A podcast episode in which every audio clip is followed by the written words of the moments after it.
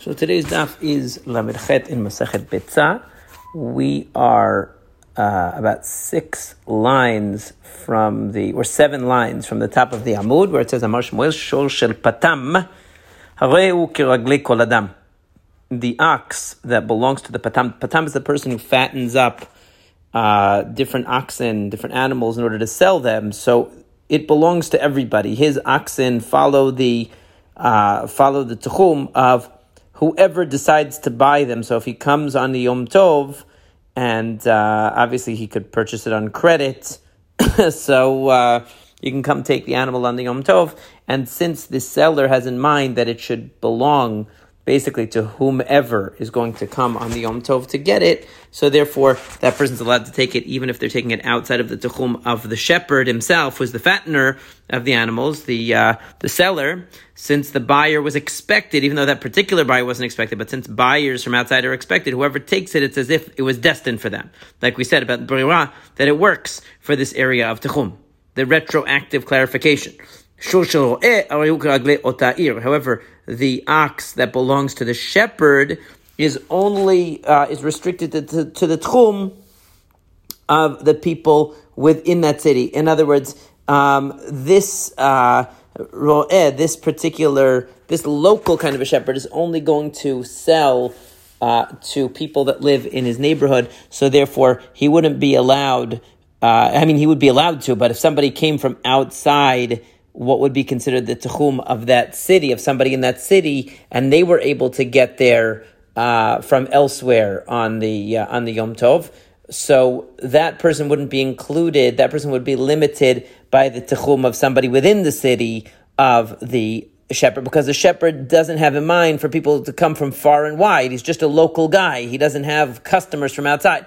So Rashi explains, Alpaim that the shepherd's sheep uh, or animals are limited by 20 amot to every direction. Even if the shepherd, let's say, decided to make an eruv tchumin to the east, so that doesn't mean that uh, the person who purchased it from the shepherd has to be restricted by the tchum the Eruv Tchumin that was made by the shepherd. So even though the shepherd eliminated his ability to go to the west and is only able to go to the east, if the person purchased it from him from that city, he's allowed to go to the west with it. Um, because the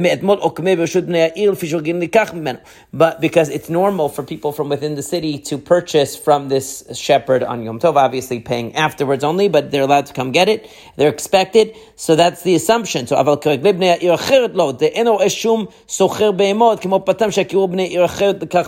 so whereas the person who is the major seller and is recognized outside of his city, that person um, doesn't even restrict the animals uh, within the limits of the city because if somebody came uh, further than someone from their the, from the city would be able to come because of an Eruv Tchumin situation that they created, that they're able to come further uh, to a, from a place where somebody within the city wouldn't be able to come it wouldn't be restricted. Uh, I'm sorry, it wouldn't be restricted if they're buying from the major seller, but if they're buying from the local seller, so the furthest you'd be allowed to take that animal would be with within what's considered the techum of that city, because that is uh, the, that's where the customer base is. So any customer within the customer base is had you know the owner has in mind before Yom Tov that he might sell it to such a person, and therefore makes it subject to the tchum of the of the customer base that he has. So for the local person, that's going to be more limited. For the uh, bigger business that has more customers coming from the outside, so he knows that there might even be people who are uh, even further away who are coming to get his animals on Yom Tov, and therefore um, he, he, there, there's no restriction on their taking the animals from him to an even to an area that somebody from that city wouldn't normally be allowed to travel. Now, Hashoel Kli Me'erev Yom Tov, we learned that if somebody borrows a vessel from a friend on Erev Yom Tov, so the Techum status of that vessel goes by the borrower because he borrowed it before Yom Tov. Pshita, the Gemara says that's obvious, but the point is that even if I bar, if I arrange to borrow it on Erev Yom Tov, even if I didn't come pick it up till Yom Tov, it still follows my Techum. You might have thought, since it's not in my domain yet because I didn't come to pick it up, so it's going to be stuck with the limitations of the tchum of the owner. But kamashmalan, it comes to tell you that since I made arrangements and the assumption was, the knowledge from in, advance was that I was going to take it on uh, for this holiday, so my tchum is the one that it becomes connected to on Erev Yom Tov when the Yom Tov begins. Exactly what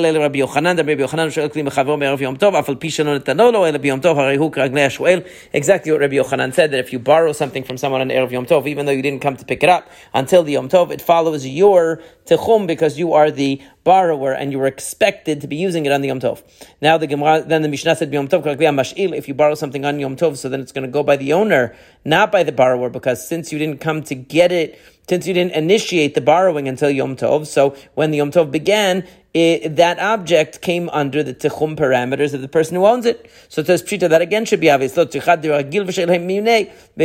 about a case where this individual comes and borrows this item all the time. So you might have even expected him to come and borrow it. But you might have thought that the owner automatically transfers or has in mind for this item to come into the possession and therefore under the techum parameters of the of a borrower who is a usual borrower, kamashmalan, we say that no, since the owner might think that maybe this holiday you found someone else to borrow it from, and that you're not going to come borrow it from me. So since he doesn't know that on Erev Yom Tov that you're actually going to come, and he says that you might have had other options, so uh, so therefore uh, he doesn't automatically transfer it to your techum unless you made the arrangements explicitly beforehand. So the point is, if you made the arrangements explicitly beforehand, then it works even though you didn't pick it up. If you, but if you even if you're a regular borrower, but you didn't make the arrangements explicitly beforehand, so then the item is not going to be considered under your tchum if you only come and borrow it on the Yom Tov. Similarly, if a woman comes and borrows the uh, ingredients for bread, like we saw, water, salt, spice, etc., and then she makes that bread. So the bread is going to be limited by the tchum of, of both of the women. Why? because uh, part of the ingredients, the spice, spices and the water and the salt are coming from one woman, and maybe the flour is coming from the person who borrowed the other items. And so it's going to be limited because since it's mixed, like we saw before, items that are owned by two parties, so you can only move them around within the space that both parties are allowed to move around. So if one made an chumin in one direction and one in a different direction, so they're going to be limited, but only by the space that overlaps in their respective tchumin. Rabbi Yehuda says that water doesn't count towards that, but we're going to see more about that in the Gemara. Right now, we're focusing on the first part. And it says, Rabbi Abba, when Rabbi Abba came to Eretz Yisrael, I hope I can say something smart when I get to Eretz Yisrael, I'll say some halacha that will be accepted by them. In other words, that uh, I don't want to make it look like these sages that are coming from Bavel uh, don't know what they're talking about. I hope that I'm well received and I say something good. When he got there, he found Rabbi Yochanan, Rabbi Chanina bar Papi, and Rabbi Zera. Amr la Sam said Rabbi Abahu, Rabbi Shimon ben Pazi, Rabbi Yitzchak Nafcha. There was three other rabbis, Rabbi Abahu, Rabbi Shimon ben Pazi, Rabbi Yitzchak Nafcha, that they were talking about this very case, and they said, Amai, why is it that the water and the salt and the spices that were borrowed to make bread still restrict the loaf in accordance with the techum of the lender. Why? right? So it says legabeisa. We have a concept of bitul, a concept of nullification, and uh, the main ingredient is the flour. So the fact that this lady gave me water and, and salt or whatever, it should become nullified in the bread. And since it's nullified in the bread, so therefore also the ownership of the lender of the water and the salt, which obviously she doesn't expect to get that water and salt back. She expects me to pay her back after the holiday in some way. So why should her ownership or her tuchum have any impact on the bread? It should be considered nullified, batel. So Amar Lehu Rabbi Abba, Rabbi Abba said to them, If I have one kav of, of wheat, in other words, I have a, a, certain amount of wheat, and it gets mixed in with 10 kabin of somebody else's wheat, yochal hala v'chadi, should the person who got my kav of wheat mixed up in his wheat eat it and be happy? In other words, do we say that ownership becomes batel? That because I I own something, I had uh, five dollars and you had hundred dollars. My five dollars got mixed up in your hundred. Now it's batel and you own my five dollars too. We don't say that. They laughed at him. Amar said to them, Goltaichu shakli. Did I take your coat? Meaning, did I take? They would wear this very. Rashi says a very very nice cloak that they wore under their main garment. It was a fancy like uh, undershirt that they wore, and uh, and when you he says When you sit down, you adjust your outer uh, garment, and you could see this nice undergarment that you would wear. So he said, Did I take it from you? Now the question is, what does that mean? Some say that it means, oh, did I, was that the answer you guys were thinking of? And I took your answer and therefore you're laughing because I said exactly what you guys were thinking? Meaning he, he thought that maybe they were laughing with him instead of at him. They laughed at him again. So obviously they weren't laughing with him, they were laughing at him. Amar Rav Oshaya, Rav Oshaya said, Shapir Avu You know, they were right to laugh at him because that was a bad analogy. Because why didn't Rabbi Abba mention the case of wheat and barley? Why does he mention wheat and wheat? Right? When it comes to, uh, he mentioned two things that are the same. And when you have two different things, you do have bitul. If you have you have barley and you have wheat, and they mix together, the barley can become batil. But chitin b'chitin nami. So the point is that the reason that they made fun of him was because he used the, the, example of wheat and wheat, as if to say, when it's wheat and wheat, that's where if my one kav of wheat gets mixed with your ten kavin, it's not batil. The implication is that if it were if it were barley and wheat, then it would be a different story because it's a different item. Mine is barley, yours is wheat. But in actual fact, even within wheat and wheat, you can have bitul because it's only according to Rabbi Yehuda that min b'mino eno batel that uh, two similar things do not in, in nullify each other. But actually, we hold that similar things do nullify each other. So, um, so the um, the point is that why is he using an example of wheat and wheat instead of wheat and barley? Really, both of them are halachically the same. In both cases, you could have bitul uh, if bitul is really relevant to that situation. So it said, Amar Rav Safra, Moshe Shapir Kamrat. Right? He said, he said to him, uh, Rav Safra said back, meaning he's now speaking to uh, this was Rav Oshaya said that they were right to make fun of him because he gave a bad analogy using a case of wheat and wheat, implying that wheat and barley would be a different story. Rav Safra said, "No, Moshe. By the honor of Moshe, how could you say that? Shapir Kamrat, are you saying something intelligent? Are you really? Do you really think you're right?" He said, no. Velo shemielu adamar bichia ketosfa'a mishmei derav did these rabbis who were laughing not hear what Rabbi Chia Tosfa said in the name of Rav? If a person goes and picks out the pebbles from the grain of his friend, since when you would weigh wheat, okay, it was usually on the buyer to take out the pebbles, not on the seller. So meaning there was an assumption that, yeah, of course there's going to be some pebbles in there and that will add to the weight of what I'm selling you. So if I'm selling you uh, uh, two pounds of something or five kilos of something or whatever the measurement is. So uh, I'm selling it to you, assuming that yeah, you're getting some pebbles in there and whatnot. If somebody goes and purifies it so that I'm giving you pure wheat, two pounds, so actually they're causing me a loss in in that case. So uh, because that wasn't the practice, so therefore I'm going to be obligated to if I do that, now I'm going to be obligated to pay him the difference. Alma In other words, you, we say what? That you lowered my amount, you lowered the the weight that um, that I was that I was giving out, and so too Kol shekain says the Rashi, mai mumelach delo mishum. We don't say that monetary obligations become batel. We don't say because it's only a tiny amount of just a little bit. You took out the pebbles, so that shouldn't really affect you and it shouldn't be significant. No, we don't say that because in monetary matters we don't make that kind of decision. So too, when it comes to here that. Um, that the water and the salt, they don't become batel, they belong to somebody else. How can I say that the ownership of that person and the water and salt became batel? We don't say that ownership becomes batel. Okay, so eh, so basically Rav Safra is saying instead of nitpicking on uh, uh, on the case that Rabbi Abba brought, as if you know that you know to try to uh, attack him for the case that he brought and say they were laughing at him for that. The fact is that he was right. How could monetary ownership become batel? So then uh, Abaye answered and said,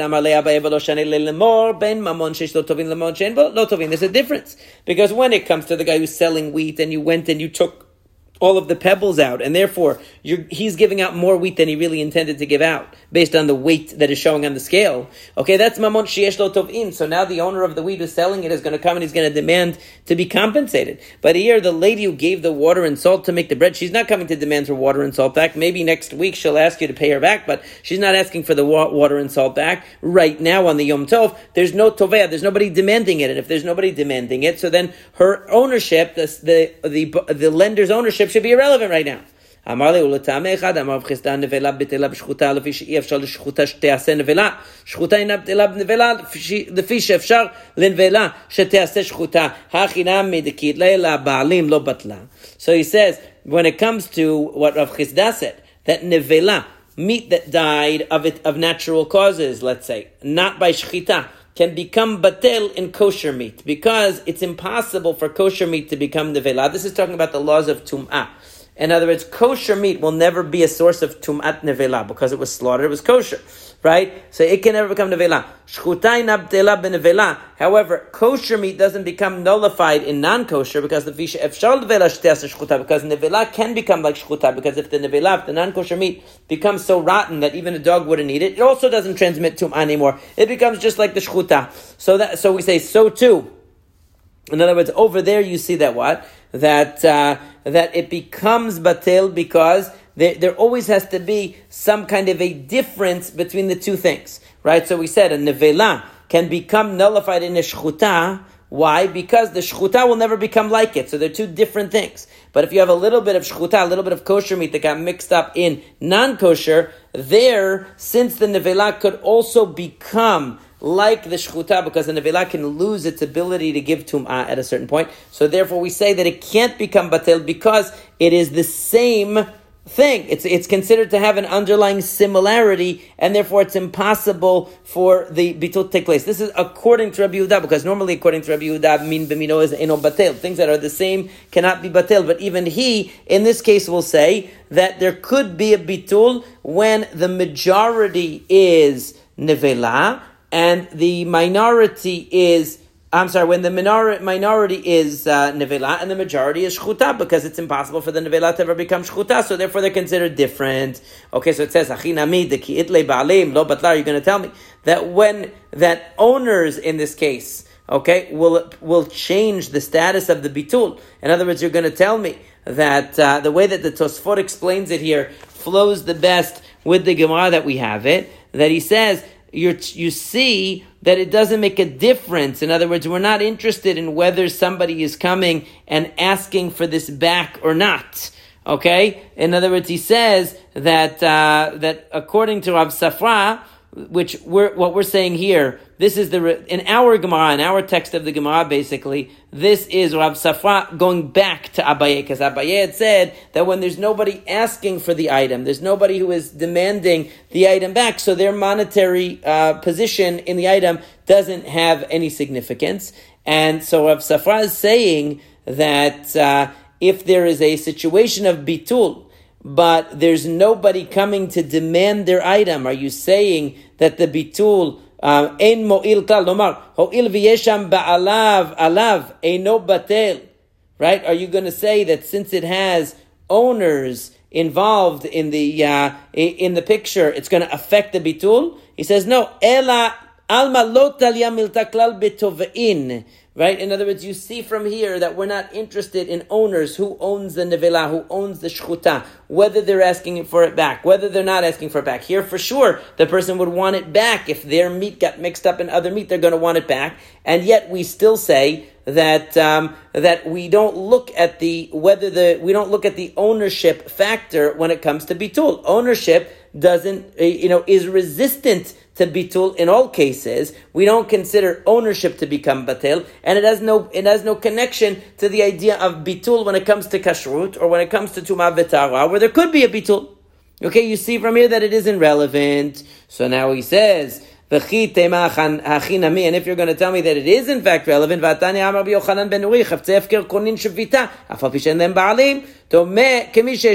you see that objects that have no owner also establish a tchum, even though they don't have any owner. It's as if they did have an owner. In other words, what you see from that is that ownership and whether somebody's asking for it or demanding it really doesn't have anything to do with the tchum status of something. So if you have a mixture of something, even if the owner does, wants it back, doesn't want it back, it has nothing to do with it. Really, the ownership of that person should have an effect on the status of the object. It doesn't become batil in the object. That is, and it doesn't disappear. Okay, because you see that when it comes to tchumin, even if it has no object and therefore, I mean, no owner, and therefore there's obviously nobody demanding it back, it doesn't need that to have a tichum status. So the person, whether they are demanding it back or not, is irrelevant, and seemingly, therefore, monetary ownership never becomes batel. And there, and since tichum is based upon monetary ownership, it isn't going to become batel.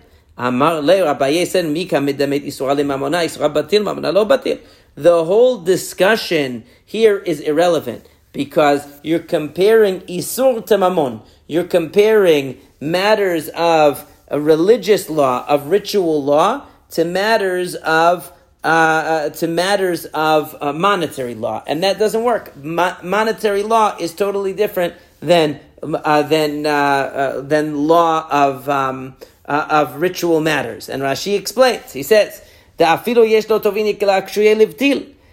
ודמייתית עלה הבורר צרורות, מי כאן מדמת איסור על האף סודי ממונה? How can you compare to the case of the guy who takes pebbles out of the wheat? Because isura amurabanan niftil beruba. The rabbi said that that when it comes to isur, when it comes to a prohibited thing, it should become batel. Aval mamona lo batel. Muad berov liyot kanui mamon. Hamuad balav shelamurbe. We never say that the person who owns more, all of a sudden they have shares in a company, and the person who owns more owns all of it because the, what the person who owns a minority is insignificant. We don't say that.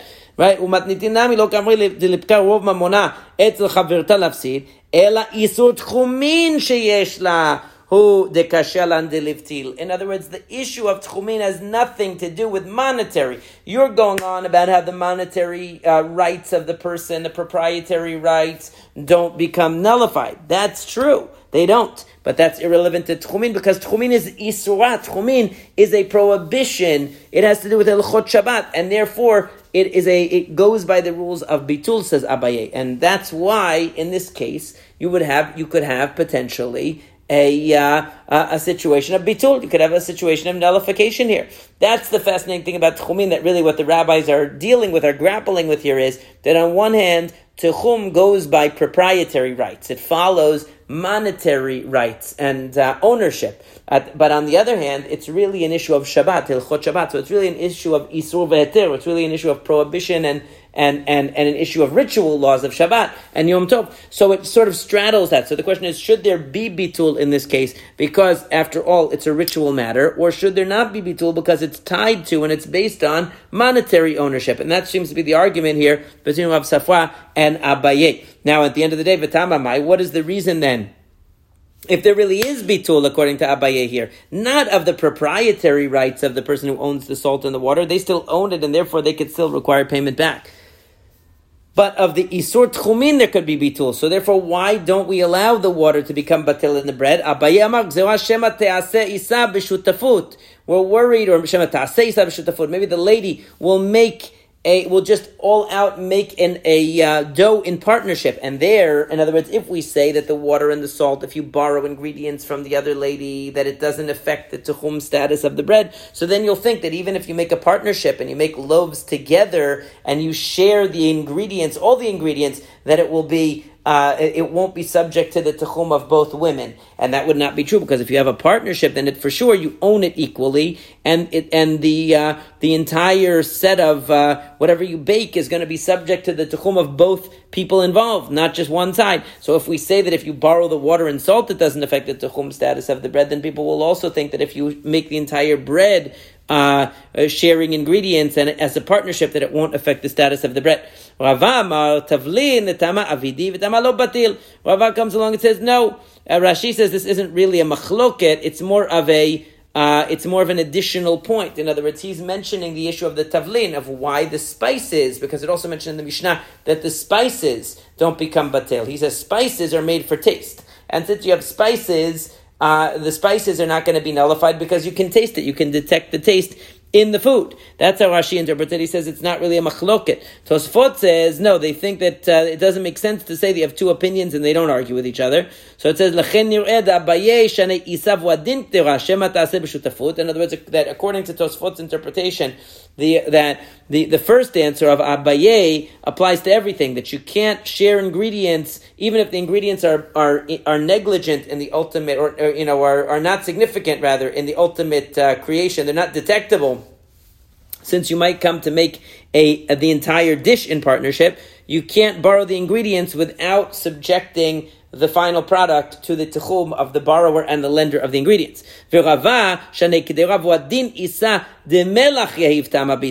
So he says that that uh, when it comes to kedera, um, that when it comes to uh, uh, a um, uh, really the main point, according to Rava, is the uh, is a cooked dish, not bread, right? Meaning that when it comes to the bread, you have salt in there, which is a which is you can detect the taste, and therefore, since it's a pronounced taste in the bread, so uh, that means that you are uh, that it's still present, that you can't say it's batel. On the and water is chashuv because it's really uh, one of the essential ingredients to the bread, so you can't really consider it negligible in the bread. So, in other words, according to Tosafot Again, halachically, they don't really argue. They, everyone agrees that these items are not batil, because that's what the Mishnah says. The question is, according to Abaye, the starting point is actually the bread. He's saying the bread is uh, that the uh, that he he's focusing on the bread, and he's saying, and so too any other dish they might make in partnership. And Rava is saying, no, um, spices, meaning he's focusing mainly on the on dishes other than bread, and he says, and also uh, also would apply to bread. So in the end, halachically, it is true that they don't argue, but according to Tosafot, they're taking a different line of reasoning, where where Rava is starting from the point of spices and uh, and and that's the that is his focus. And Abaye is basically saying that it's a matter of a gezerah that lest they do it in partnership. So that Gzerah again also applies both to cooked dishes as well as to bread, but it's a different logic. It's that we're worried that they're going to end up doing a partnership and not realize that. Um, and now realize that the uh, that it's subject that the product is subject to the tchumin of both partners. Whereas Rava is saying there's just no bitul at all. There's no bitul in the water. There's no bitul in the salt. There's no bitul in the spices because they are pronounced. Their presence is pronounced in the final item. At the end of the day, both of them are agreeing on the halacha that there is that you cannot that you cannot produce such an item without subjecting it to the tchum of both people. According to Rav Ashi, there's an even simpler reason, which is since if you wait until the end of Shabbat or Yom Tov, there won't be any restriction at all. So it's called a Devar Sheish Matirin. It's something that will eventually become permitted. And anything that will become permitted doesn't become nullified um, because you just have to wait it out. So since you have to wait it out, we don't use the instrument of Bitul. It's called Devar Sheish Matirin, something that eventually the, has a, uh, an expiration date on the, uh, on the restriction. And, uh, and therefore it, it's not going to become batil because of that. So in the end, everyone agrees it's not going to become batel either because of a gzera, according to Abaye. Really, physically, it would become batel, but it's a gzera. According to Rava, it's because uh, it isn't really batel because water is significant in a dough and spice, spices can be detected. And according to Rav Ashi, it's because it's tevar sheish because the prohibition is only temporary. Rabbi Yehuda poter b'mai. Rabbi Yehuda says that water, if you just borrowed water from your neighbor, you don't have to subject the entire dough to the uh, or the entire bread to the tchum of the uh, of the lender. Mine in melachlo, which means water, yes, but not salt. V'hatani Rabbi Yehuda omer mayim melach b'telein ben bisa ben. But didn't Rabbi Yehuda say that also salt becomes nullified both in the dough and in a pot, meaning in a cooked dish? Lakasha haba melach sedomit haba melach estrokanit. So the way that Rashi explains it is that Melech Sedomit was a very fine salt. We know it was a very dangerous salt that could blind you, but it was also very fine. And therefore, since it was very fine, so uh, it was it, it basically uh, would not um, be discernible. Wouldn't be easily discernible, and therefore it would become batel. Whereas this other kind of ordinary salt would not become batel. So salt sometimes will and sometimes won't, depending on whether it dissolves completely or whether it is discernible and it remains some kind of a substance that you can detect and see. Okay. Now, when it comes to now it's so. Uh, then in a Braita Rabbi Yehuda Omer Melech Batilin Batilin. In another case, we said that water and salt become nullified in a dough, meaning if you took the water and salt from somebody else and they had a different tichum uh, situation than you did, it would become nullified in your bread. Batilin but not in a pot. If you mixed it into your stew, it would not become batil, and your stew would be subject to the uh, tchum of both people, the person that you borrowed uh, the water and salt from, and your own. Because of the uh, liquid, it says in the in the Braita. So the Gemara answers, depends if it is a thick rotev, it is a thick type of a uh, uh, of a uh, cooked dish where there's no clear um, broth or anything like that or sauce it it looks more like a doughy type of thing, a solid type of thing. So therefore, it's going to have the same rule as bread, and what and the water or the salt will be nullified in there. But if it's a liquidy thing where you can still see the water basically in the form of the sauce or the broth, so then it is not going to be batel, and you're going to have to subject yourself to the tchum of both of the people whose ingredients were included in the mixture.